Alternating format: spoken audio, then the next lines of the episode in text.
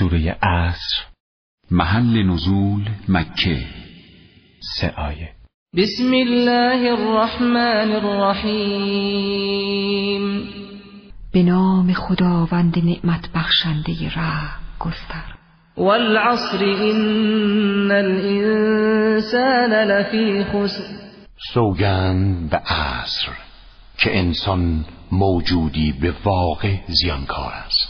الا الذين آمنوا وعملوا الصالحات وتواصوا بالحق وتواصوا بالصبر مگر کسانی که به خدای یگانه ایمان داشته باشند نیکوکار باشند و یکدیگر را به راه حق که راه قرآن است و به عمل به حق و نیز به صبر و استقامت در برابر ناملایمات راه و دشمنان دین تشویق و توصیه کنند.